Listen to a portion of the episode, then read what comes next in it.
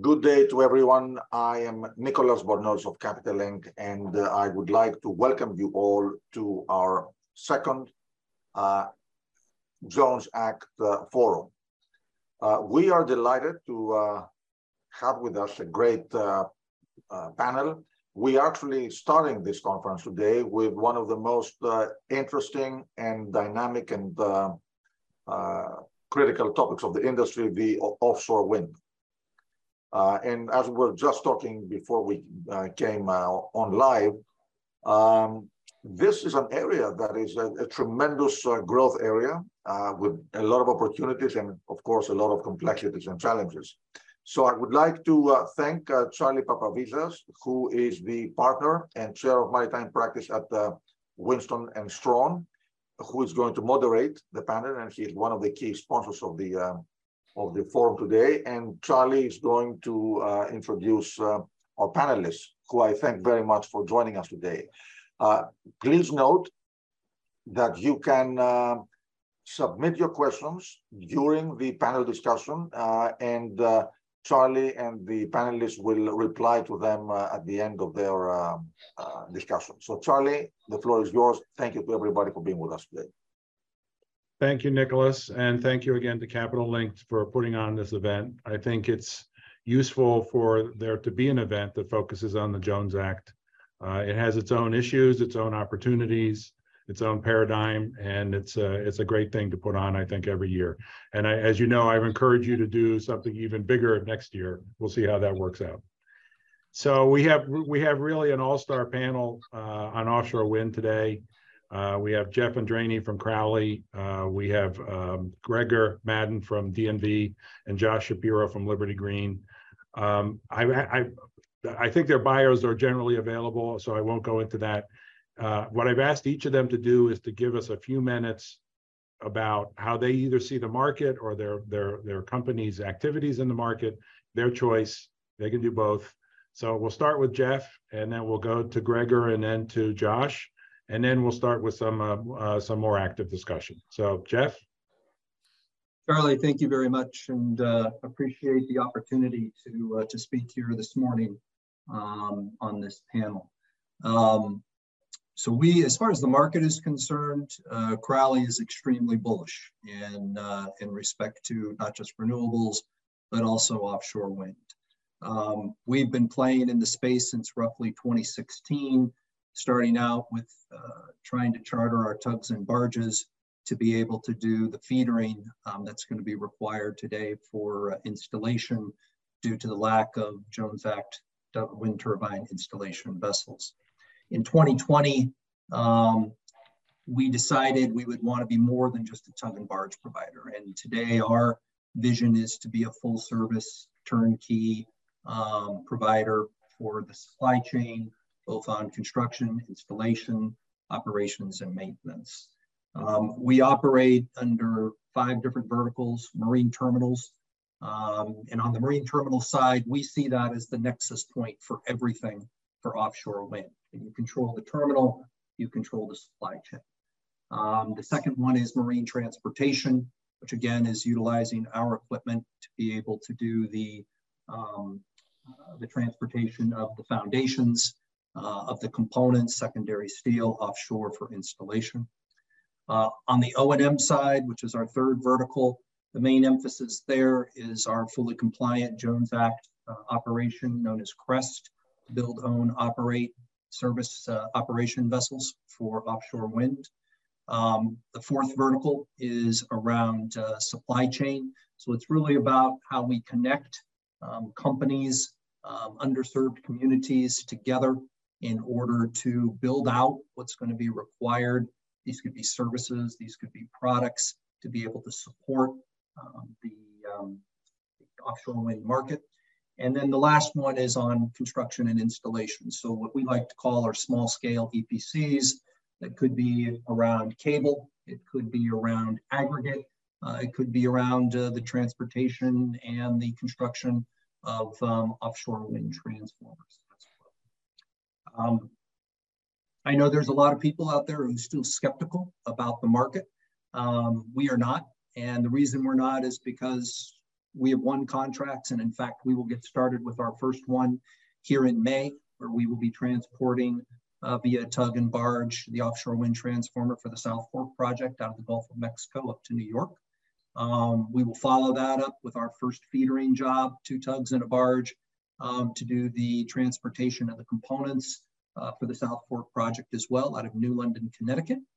And then next year, uh, working together with Fred Olsen, um, at that point will be the largest project in the United States, 98 turbines out of the New Jersey wind port. Um, we'll be transporting those well over a year and a half's time period for the purposes of doing installation. I think most people know we own and operate a terminal up in Salem with Avangrid and CIP as our anchor tenants.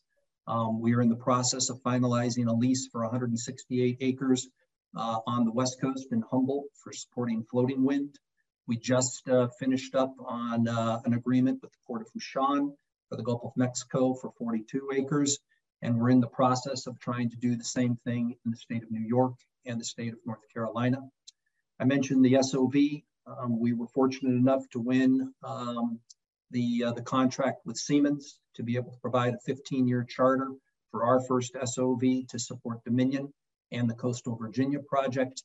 And we'll have some further announcements, uh, hopefully in the second quarter this year, about two new um, entities that we'll be setting up in order to support uh, the construction and installation process around um, nearshore cable lay and then also um, offshore wind transformers, as I mentioned, construction, uh, transportation, and, uh, and installation. So all in all, uh, I think a lot of people know what we're doing. As I said, we're extremely bullish on, uh, on the market um, and, and see this as future, the next 130 years for the company. That's excellent. Uh, I'm glad you're bullish. I can tell I can tell you from the uh, from my personal activity, I am also bullish. Uh, I have plenty to do in the offshore wind space. So Gregor, I'm, I'm, you know, I'm assuming DNV's got plenty to do as well. What, what, what are you guys doing? Hey, thank you, Charlie, and, and also thank you for giving me this opportunity to talk on, on the panel. Uh, DNV's had a long history in, in the wind industry. Uh, we were, we were, we were, we got kicked off on onshore wind, you know, years ago, and then we moved into the fixed offshore wind and also the floating offshore wind. Uh, DNV is, is a leading company in the classification for offshore wind vessels. Uh, we, we hold a significant share in classification for WTIVs and, and SOVs and, and the larger uh, vessels that, that, that, will support uh, the industry. We also provide services for all our stakeholders in uh, the offshore wind industry. Some examples, you know, of our fields of expertise that we're actively engaged in in offshore wind is our advisory services where we cover decarbonization and digitalization. Uh, we also provide CVA uh, services on for, for mandatory federal requirements. Uh, but we are also diversified into other things. we also do technical due diligence. Uh, we have a software uh, division that, that's actively uh, involved in, in offshore wind. we also do port infrastructure assessments. Uh, we've got a team that, that help people through the permit management uh, systems and all the challenges that that face. And also we've got risk consultancy that, that look at maritime challenges that we have with, with, with, with, with ports and channels and other, uh, other obstacles. And really that, that, that's really just to name a few. So, so, so DNV is uh, fully committed uh, to be a partner in, uh, in the wind industry. That's excellent. Um, Josh, um, go ahead. Good morning, everyone. Um, and thank you to Capital Link for putting this on and, and highlighting what I think uh, all of us on this panel think is quite an interesting topic. Uh, not only just offshore wind, but just the renewable energy sector uh, and where our entire global environment is moving towards sustainability. Um, I'm Josh Shapiro on behalf of Liberty Green Logistics. Uh, Liberty Green is a consortium approach to offshore wind. Uh, we say it's supply chain management for the offshore wind industry.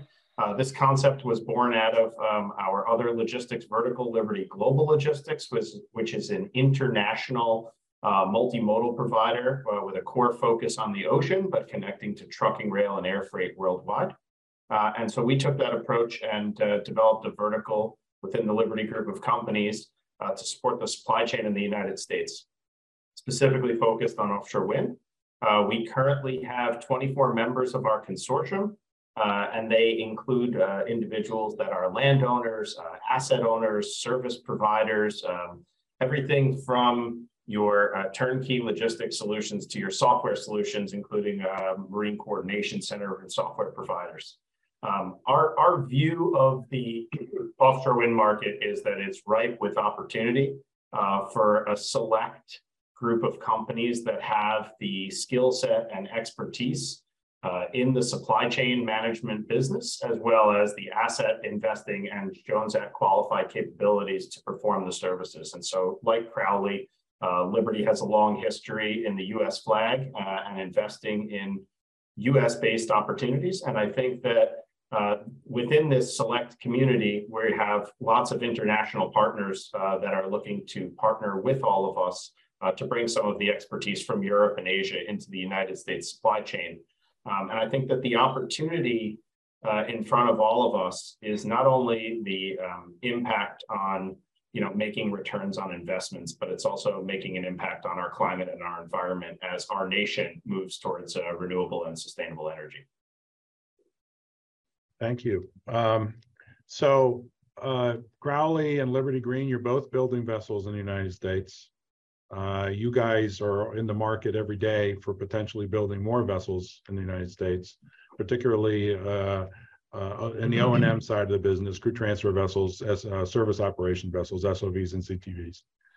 So Josh, can you talk a little bit about what you're seeing in the market in terms of pricing, capacity, ability for U.S. shipyards to do what's necessary to build out the fleet?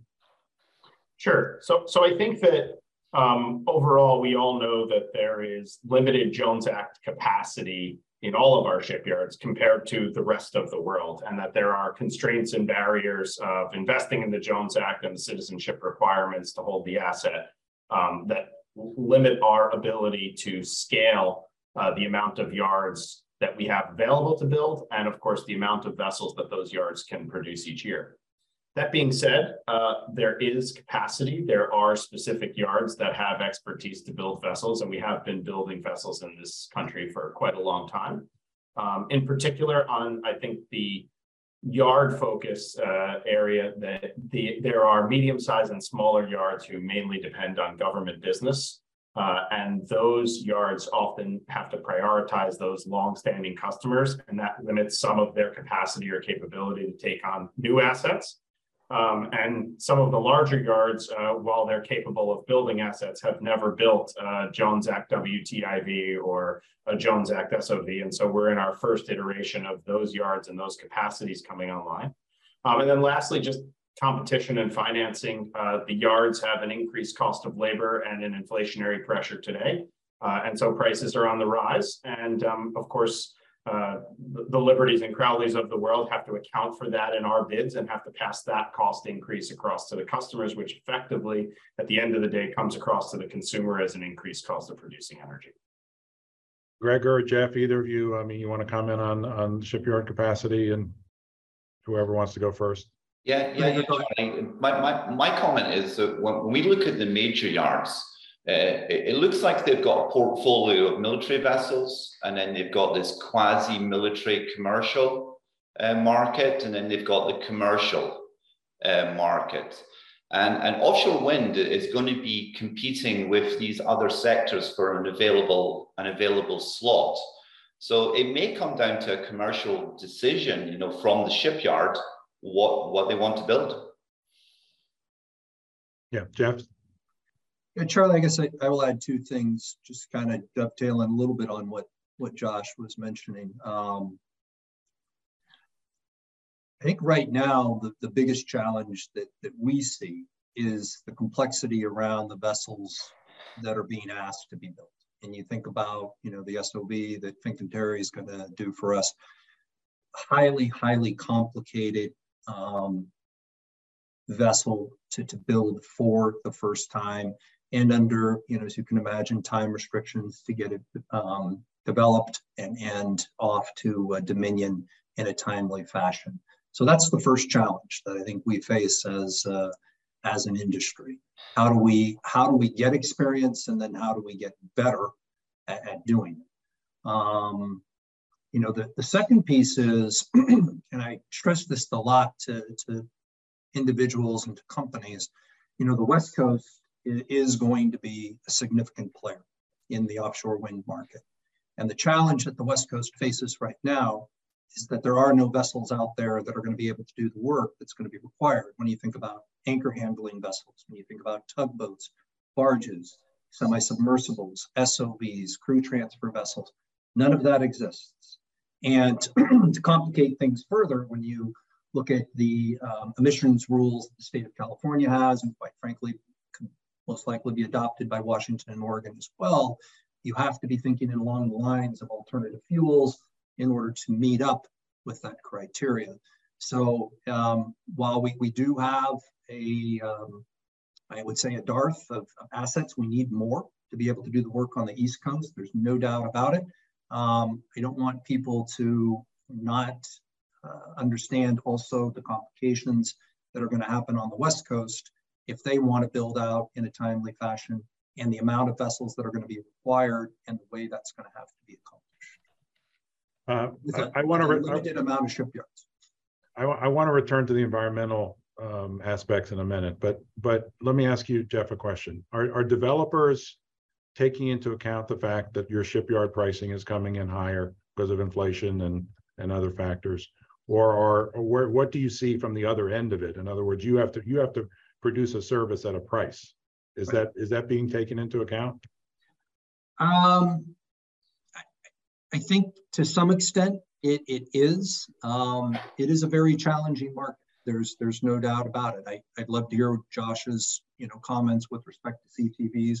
SOVs are are difficult. There is there is no doubt about it, and a lot of that does have to do with um, inflationary issues, but as much to do with, as I mentioned previously, there's a certain amount of risk in building those uh, those types of boats for the first time, and um, I would like to think that developers are seeing that.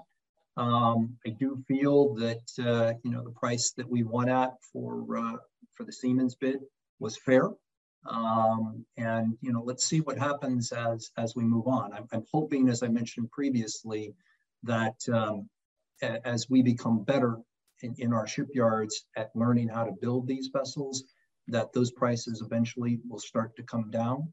Um, but I think right now, I, I think do think developers do understand that uh, the price is going to come in a little bit higher in the beginning. But I believe the hope is, is somewhere down the road, you know, we start going like this as we get our lessons learned. And as more shipyards have that experience to be able to build the types of vessels that are going to be required, not just tugs and barges, but some of these more sophisticated types of uh, of ships such as WTIVs or, or SOVs or alternative fuel anchor handling vessels as well. Josh? So, so I would um, kind of approach this from, from kind of three themes, um, cost, risk, and return. Um, there is a substantial cost to building, as Jeff was saying, these new assets in the first generation where the yard is doing their first SOV or their first CTV in the instance of uh, the Patriot CTV that's being built at Gladding Hearn uh, for the Massachusetts Wind Project, Vineyard Wind. Um, and they might have shipbuilding experience, but they're building these new vessels with new technologies and new requirements by each developer. So each developer having their own individualized requirements makes each vessel customized for that developer. That adds to the overall cost of the project. Risk. Um, the risk of building in certain yards and the limited availability to either bond or give refund guarantees, unlike the international yards that can give a full refund guarantee supported by an export import bank. Um, and the other risk of the construction period and actually delivering on time, especially in the CTV market, a lot of the CTVs being constructed are delayed. I'm pleased to report that our CTV is not delayed. Um, and the ability to deliver on time directly impacts day-to-day operations and also has a massive cost component to it. Um, and so that's another area between both the risk of delay and the risk of refund guarantee that has to be considered. Um, and then in the third area that I would focus on is return. And this gets more into the developer side, but given the complexity, structure of cost and risk in the Jones Act, um, there is a certain return profile that we expect in the United States investment market. And so the developer's ability to give long-term, stable, and secure employment allows pricing from a day rate perspective to come down uh, and allows uh, investors to receive either traditional commercial lending or private equity support. Uh, but when we see short-term contracting, uh, it, with the cost to build these vessels and the risk associated with it, short-term contracting makes it extremely challenging for people to execute.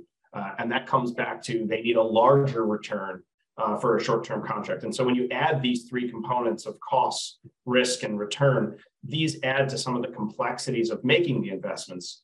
That being said, once these investments are made and once these assets are floating and operational, um, I think both Jeff and I would agree that we see a ripe opportunity moving basically uh, from Maine straight through down the East Coast into the Gulf and eventually the West Coast as well uh, for projects and uh, redeployment opportunities. It's a, it's a question of can you get over that initial cost, risk, and return perspective to get in the market.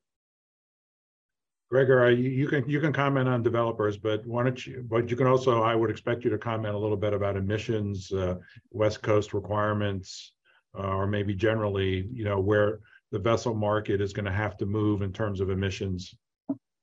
Yeah, I think I think particularly uh, there's been a, there's been a fair bit of uh, you know discussions you know on on environmental regulations you know just just you know across across the board.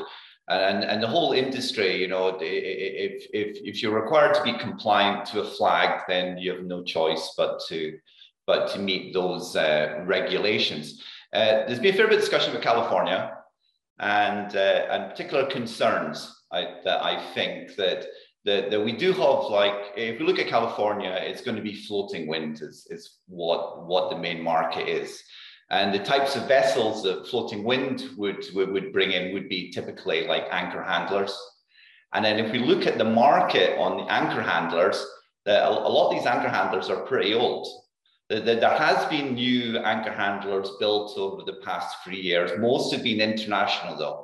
I'm not really aware of, of very much a Jones Act uh, coming out. And to mix into it, the, the size of the chain they're talking about would need would mean that an existing anchor handler not only would need to modify their handling capability, it would probably also have to probably re-engine, you know, to, to meet uh, a potential EPA uh, regulation, which is going to cost more cost and it's going to be a longer time for payback to those, those management companies, which kind of doesn't make it so attractive uh, as it was when, when first people started talking about floating floating wind. Sure. Um, so we talked a little bit about shipyards. What about the existing fleet and repurposing the existing fleet? Uh, what what role can rebuilt vessels, repurposed vessels play in this in this mix? Uh, Jeff, you have some views on that? I do. Um, you know, that's one of the things, Charlie, that we look at first when we start to think about building out our fleet. How do we potentially repurpose existing assets um, to do things a little bit more efficient before we decide that we're going to go out and um, you know build something brand new. And so that can be underutilized barges or um, you know again barges or boats that uh, that are going off charter and, and maybe they don't have the amount of utilization that they had previously how can you work that out in order to support some of the different projects that we are we are looking at right now. I will add that um, you know one of the things I'm really excited about is the fact that Candies has won you know the CSOV bid um, up here in the Northeast. I think that's outstanding, and I'm really rooting for their success because if they can prove that uh, they're going to be able to do that work it really opens the door for a lot of others here in the United States um, to be able to prove, you know, to developers over in Europe that we do have a fleet that is more than capable if retrofitted, to be able to provide the services that are going to be required to support the wind market. Josh, do you have a view on repurposing? Yeah, so I think there's an opportunity to uh, use either existing assets or repurpose existing assets. Um, you know, one of our consortium members, um, which is North Star Marine, has actually been successful uh, in acquiring and converting OSV vessels under contract um, as well, and to one of Gregor's comments, uh, as well as acquiring and uh, is looking at deploying anchor handling vessels. Of course, there are some challenges with the California emissions, but um, that's again some of the power of our consortium and our turnkey services coming to using existing assets or modifying them, including trying to comply with uh, future environmental regulations.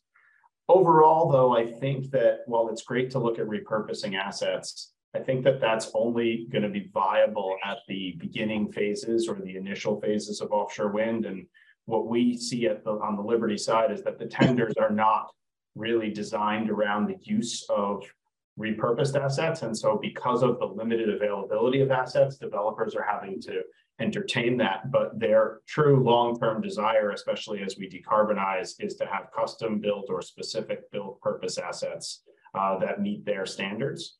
Um, and I also think that there's a large influence in the market on the pricing of the oil and gas market and the interest that individuals have to convert their assets. And so, for example, as we've seen the price of oil significantly increase related to both the Russia Ukraine war, but also the overall global uh, demand, you're probably seeing less interest for uh, an owner to take their asset out of service to look for a conversion contract for what is likely a short period of time versus taking active and gainful employment today. Uh, and so maybe if we see a, a, repricing of crude oil and we see a drop in the utilization in the Gulf of Mexico, you might see more eagerness and willingness to do that. Uh, but this has a direct impact on the availability of assets that are capable of being taken out of service for, de- uh, for deployment. Um, and so I think that that's uh, another factor here. It's not that they're not uh, capable of being used. I think uh, in Europe, they started with using oil and gas assets uh, at the early days, but today it's almost all purpose built assets, and we will likely follow the same trend in America. Well, yes, purpose built assets today. What about the future? Is it is it possible that we'll wind up with a CTV spot market in North America? Do you guys foresee a CTV spot market in the future?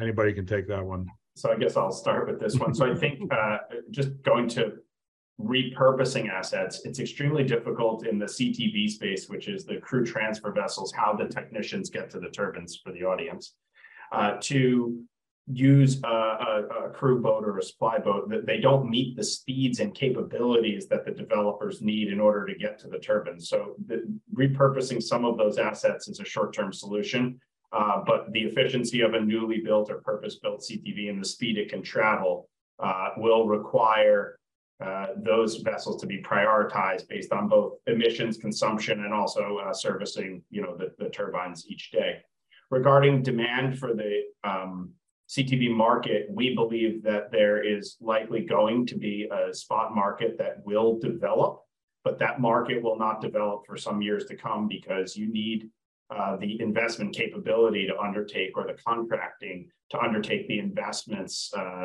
in, in, whether it's a $10 million asset or a $100 million asset. Most, uh, you know, thoughtful investors are not just going to play uh, the speculation game here. They're looking for contracted employment.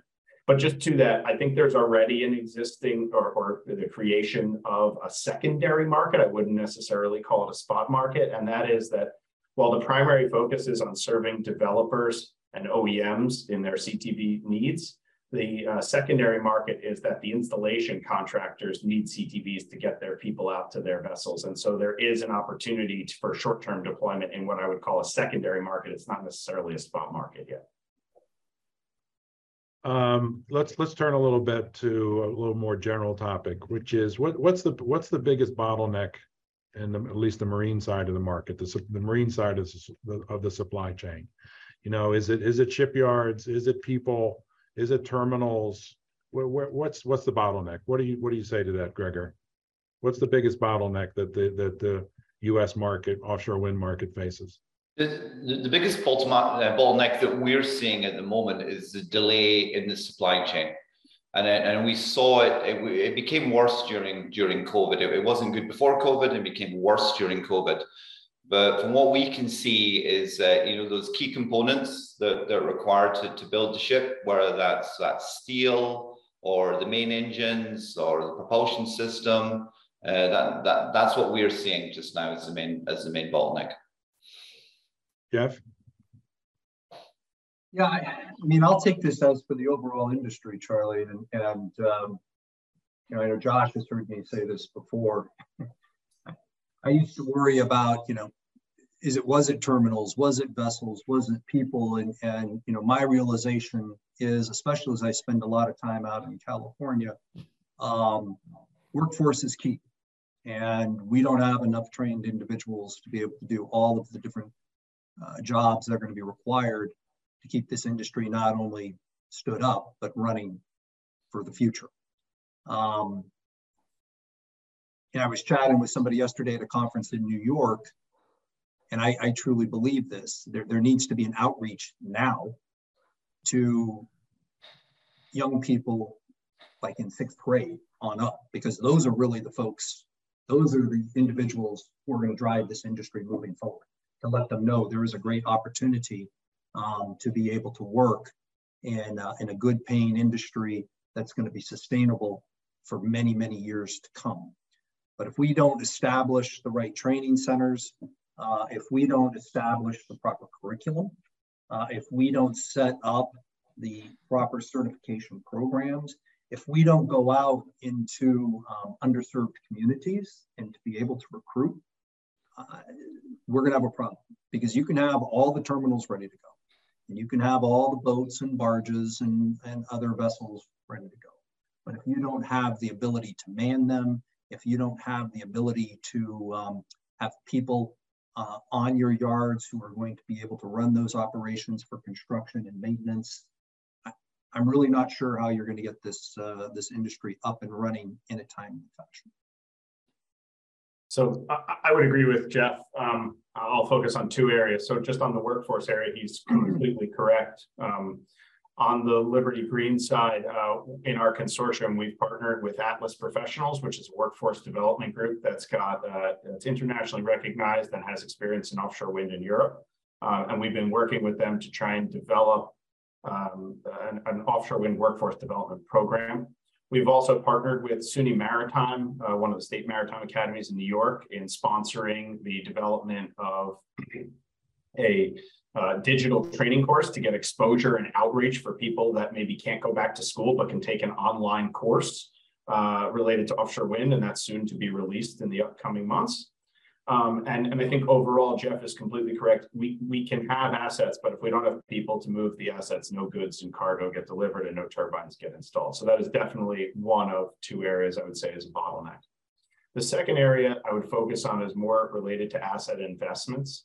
Um, and that is basically firm contracting periods. So I believe that as the developers and BOEM makes more awards, we will also be able to um, see a, a, further interest in contracting assets that have long-term employment associated with them. And so the more awards and more turbines that each developer gets awarded, the more they can extend contract cover. And I think one of the largest bottlenecks that we're seeing now is the challenge of making the investment for a one or two year firm contract period with the hope that you'll have gainful redeployment thereafter. And that uncertainty is limiting the amount of SOVs you see uh, invested in is uh, driven certain companies away from making Jones Act WTIV investments um, and is also limiting some of even the speculation in the CTV market. And so uh, term and contract period at gainful rates is one of the other areas I'd focus on bottlenecks. Um, and um, just to kind of wrap this back to the workforce development, we, we do need people um, we need people that not only are committed to the industry for a voyage, we need people that are committed to the industry from the K through 12 outreach, um, as well as people that have existing licenses that are willing to leave their current sector and move into uh, the offshore wind or renewable sector. And uh, Liberty is also working in the unionized segment um, with the ILA and the SIU in promoting that workforce development as well. So, so we have several questions from the audience and I, and I want to take at least one of them. So I'll, I'll read it. How soon before developers, OEMs and tier one suppliers request Jones Act waivers to meet their needs? How can US maritime industry fend this off with solutions without long-term commitments needed to support domestic builds? Anybody want to take that? Charlie, aren't you the perfect person to answer that question? well, first of all, I would say a Jones Act waiver is impossible because the way the law has been constrained and constrained again and constrained yet again, you, you can only get a 10 day waiver or it has to be in connection with a military operation. So a meaningful Jones Act waiver today means a change in the law. Mm. So I think that's a, a remote possibility. That is the basic answer, and, and doesn't and doesn't require a lot of work. Um, anybody want to add to that? Yeah, I think I think Charlie, I think like you know, you know, when we we, we start talking about the WTIVs, you know, before anybody built a WTIV, everybody was talking about, oh, you know, maybe we're going to get a waiver, and like nothing moved on a waiver, and and somebody went ahead and started building a WTIV, but the industry then started looking at what other alternatives were there, and then that's when the feeder barge option came into play, and then people said, hey, we we can make this work well, let's go with the feeder bar barge, and then maybe we can just use international WTI uh, WTIVs. So, so, so, so, I, and I think I think the industry will develop around this because I, I, I got some feedback from the Gulf Coast yards, and when they were talking about you know starting out doing the OSVs for Jones Act, you know they had to start working towards making it work you know, whether that was looking at a more simpler design, trying to reduce costs, trying to reduce time, but but being able to deliver the vessel. And and, and I do think that that maybe with the Jones Act, it, will start pushing people towards, you know, looking to how how you can make things better or make it work. Jeff, did you want to add anything on that? Yeah, I, I mean, I I think that the most challenging thing right now uh, Charlie, is you know what will be the success of the feedering process. Um, if if Crowley and, and Foss are able to do this in a timely fashion, and most importantly, well, you know, no injury um, to, to crew members um, or people working on board barges, I think we're going to be fine. We, we have a lot to learn over the coming next four to six months. Um, but I think we've got a good plan uh, in place. Um, I know that we as Crowley have worked very long and hard um, at uh, devising a technical solution with both Van Oord for this year and with Fred Olsen for next year. Um, I'm well aware that Foss has done the same with Deme. So, so let's see how it plays all out. I, I'm I am more concerned, Charlie, that you know ramifications may occur if there isn't um, an effective solution yeah. as in feedering than I am with trying to get everything taken care of if feedering is a solution. Because I do believe there's enough assets on the foreign market to be able to do that. And some of the other solutions that are out there, like the Blue Tech solution that's right. proposed, and, and also, uh, you know, the Maersk solution as well. Yeah, I, by the way, I'm in complete and total agreement, agreement with you that we need to see how the feeder solution actually works in practice because there's a lot of issues that aren't necessarily fully baked.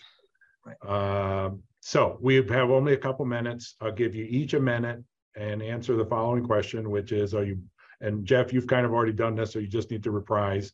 Are you bullish or pessimistic about the maritime market, uh, the offshore wind maritime market? Gregor? You, you, you definitely put me on the spot there, there, there Charlie. I, I, I, I think we're, we're, we're optimistic about the industry. Yeah, we we feel it's it's going to be an exciting uh, exciting industry and full of opportunities. Yeah, so I, I would say that DNV was optimistic. Jeff, Charlie, I'll say it again. Uh, we're all in. I um, you know, I've been 45 years with Crowley, and uh, I've done a lot of different jobs. I have never been more excited uh, about a position that I take within the organization um, in helping grow out what I think is, is going to be one of the strongest energy producing um, organizations and industries that we have ever, ever seen. And I'm truly excited to be at uh, at the starting gate to be able to do that with folks like uh, with Gregor and yourself and Josh as well. It's very very exciting time. Josh, you got the last word. I'm the last to go, so I'll keep it short and brief. Um, obviously, we're optimistic. Uh, that's why we are all here. And that's why we've all taken the time to hire the people and begin to make the investments that are necessary to build out this business. Um, and for anyone who's interested that's uh, in the audience, uh, we're all available for follow-up. Uh, and I'm sure Capital Link can get you in touch with us, whether that's capital providers, asset owners, or collaborators. Are you speaking for me, Josh, as well? I'm available. we're all available. it's all good, man. Well, I, Nicholas, I see you. You're there to wrap us up, and that's good because uh, I think we're we're done. And thank you very much to the panelists. I really enjoyed the discussion, and I thought it was very informative. Thank you again. All right, thanks, Charlie. Thank you, Thanks, Charlie. Many thanks from me as well. Great discussion, and I have to say we had tremendous attendance. Um, in closing, I'd like not only to thank everybody, but also to remind you that this will be available for replay upon demand within a couple of hours. And uh, also you can address any questions at webinars at capitallink.com, webinars at capitallink.com, and then we will uh, fill them out to the panelists so, so they can get back to you. And again, thank you to everybody. Thanks again. all right, thank you.